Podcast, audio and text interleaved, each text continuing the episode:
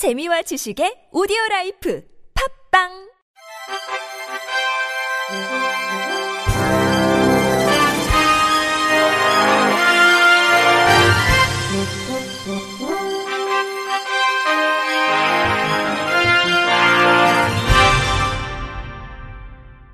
청취자 여러분 안녕하십니까? 10월 26일 월요일 KBIC 뉴스입니다. 사립대학들이 장애인 의무 고용 이행을 외면하고 있는 것으로 나타났습니다.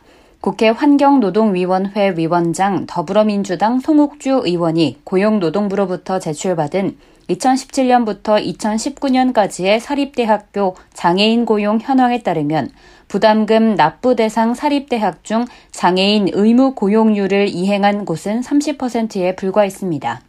또 3년간 사립대학들이 납부한 부담금은 955억 원에 달했으며 2017년 대비 39% 상승한 것으로 드러났습니다.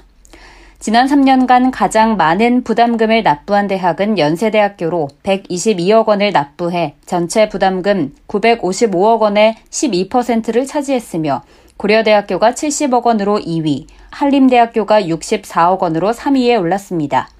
이어 한양대학교가 49억 원으로 4위, 인제대학교가 46억 원으로 5위, 건국대학교가 41억 원으로 6위에 이름을 올렸으며 7위는 37억 원을 낸 가톨릭대학교, 8위는 35억 원을 낸 동국대학교, 9위는 31억 원을 낸 울산대학교로 조사됐습니다. 사립대학교의 장애인 고용 부담금도 매년 증가했는데 2017년 271억 원이었던 것이 2018년 307억 원, 지난해에는 378억 원을 기록했습니다. 송 위원장은 학술을 가르치고 연구하는 것만큼 대학이 가진 사회적 책임도 중요하다며 학교 정원 및 재정 지원 평가 항목에 장애인 고용 이행 여부를 반영하는 등 사립대학교의 장애인 고용을 높일 방안을 강구하겠다고 말했습니다. 편의시설이 제대로 갖춰지지 않아 전체 인구의 29%에 달하는 장애인, 노인, 임산부 등이 해수욕장 이용에 큰 불편을 겪고 있는 것으로 나타났습니다. 국회 농림축산식품해양수산위원회 소속 더불어민주당 서삼석 의원이 해양수산부로부터 제출받은 2020년 9월 기준 해수욕장 편의시설 설치 현황에 따르면 전국 270 5개의 해수욕장 중 15개 항목 편의시설이 단 한 개도 설치되어 있지 않은 곳이 53개에 달했습니다. 모두 갖춘 곳은 대천 해수욕장이 유일한 것으로 확인됐습니다. 시설별로는 임산부 휴게시설과 매표소 등에 대한 미설치율이 99%로 가장 높았고 유도 안내 설비 96%, 계단 또는 승강기와 경보 및 피난 설비 94%, 점자 블록 91%, 복도 84%, 샤워실 82% 순으로 미흡했습니다.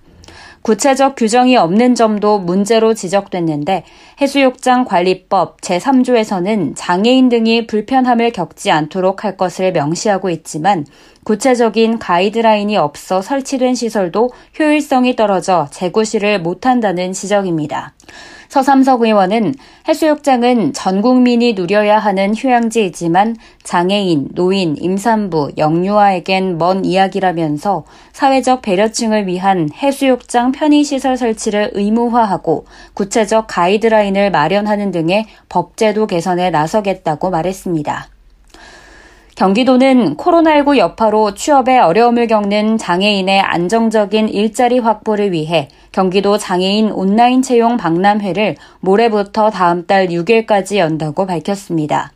비대면 방식으로 열리는 이번 박람회에서는 구직 장애인에게 장애 유형에 적합한 업체를 추천하고 업체에는 원하는 인재상에 적합한 구직자를 연계할 예정입니다. 또 온라인 화상 면접 등 다양한 서비스도 제공합니다. 그 밖에도 온라인 채용관, 면접 기술 이미지 만들기, 가상현실 직무 체험, 가상현실 보조 공학기기 전시회, 실시간 복지 상담 등의 서비스가 마련됩니다. 참여를 원하는 구직자는 모레부터 다음 달 1일까지 경기도 시각장애인 복지관 공식 홈페이지에 접속해 회원가입 후 입사 서류를 작성해 제출하면 됩니다. 다음 달 3일 1차 서류 전형 합격자를 발표할 예정이며 다음 달 6일까지 면접 등 후속 절차가 진행됩니다. 김진식 경기도 시각장애인 복지관장은 올해는 코로나19 여파 등으로 많은 장애인이 취업에 특히 어려움을 겪고 있다며 장애인 온라인 채용 박람회라는 새로운 시도가 구직시장 활성화에 많은 도움이 되기를 바란다고 말했습니다.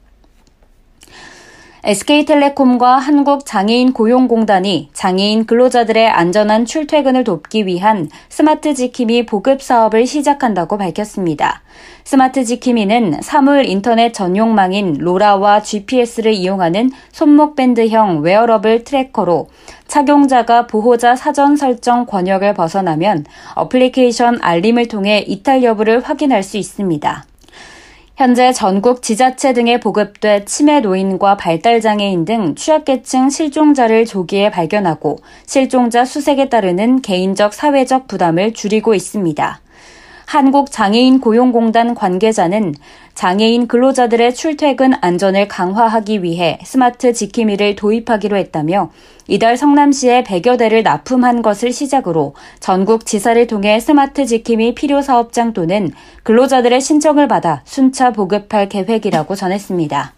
신용식 SK텔레콤 매시브 LOT 사업본부장은 SKT는 스마트 지킴이 사업을 통해 지자체, 정부기관 등과 긴밀하게 협업하며 사회적 약자의 실종 예방에 앞장서 왔다며 스마트 지킴이가 장애인 근로자들의 안전한 사회생활을 돕는 동반자가 될 수 있도록 서비스를 지속적으로 고도화해 나갈 계획이라고 말했습니다. 차의과대학교 일산차병원이 지난 21일 저녁 하트 시각장애인 체임버 오케스트라 랜선 힐링 콘서트를 개최했습니다. 이번 콘서트는 일산차병원과 하트 시각장애인 체임버 오케스트라가 코로나19 대응을 위해 일선에서 노력하는 의료진에게 위로와 공감의 메시지를 암 환자를 포함한 병동 입원 환자들에게는 희망과 긍정의 에너지를 전달하기 위해 기획됐습니다. 이날 행사는 일산 차병원 유튜브 채널에 업로드된 시각장애인 체임버 오케스트라의 연주 영상을 의료진들과 환자들이 스마트 기기를 활용해 시청하는 방식으로 진행됐습니다. 바이올리니스트 이보라 악장을 비롯한 12명의 시각장애인 단원과 8명의 비장애인 단원으로 구성된 하트 시각장애인 체임버 오케스트라는 이번 콘서트에서 요하네스 브람스의 헝가리 무곡 1번과 프레디 머큐리, 브라이언 메이의 퀸 모음곡 등을 1시간여에 걸쳐 연주했습니다. 일산차병원 강중구 원장은 암 환자들과 시각장애인들이 서로를 통해 삶의 의미를 새롭게 생각하는 계기를 마련하자는 취지로 연주회를 준비했다며 이번 연주회가 장애인 인식 개선에도 도움이 됐길 기대한다고 말했습니다. 끝으로 날씨입니다. 내일은 전국이 대체로 맑은 가운데 수도권 지역에서 초미세먼지 농도가 오전 한때 높게 나타나겠습니다. 이상으로 10월 26일 월요일 KBRC 뉴스를 마칩니다. 지금까지 제작의 류창동, 진행의 김예은이었습니다. 고맙습니다. KBRC.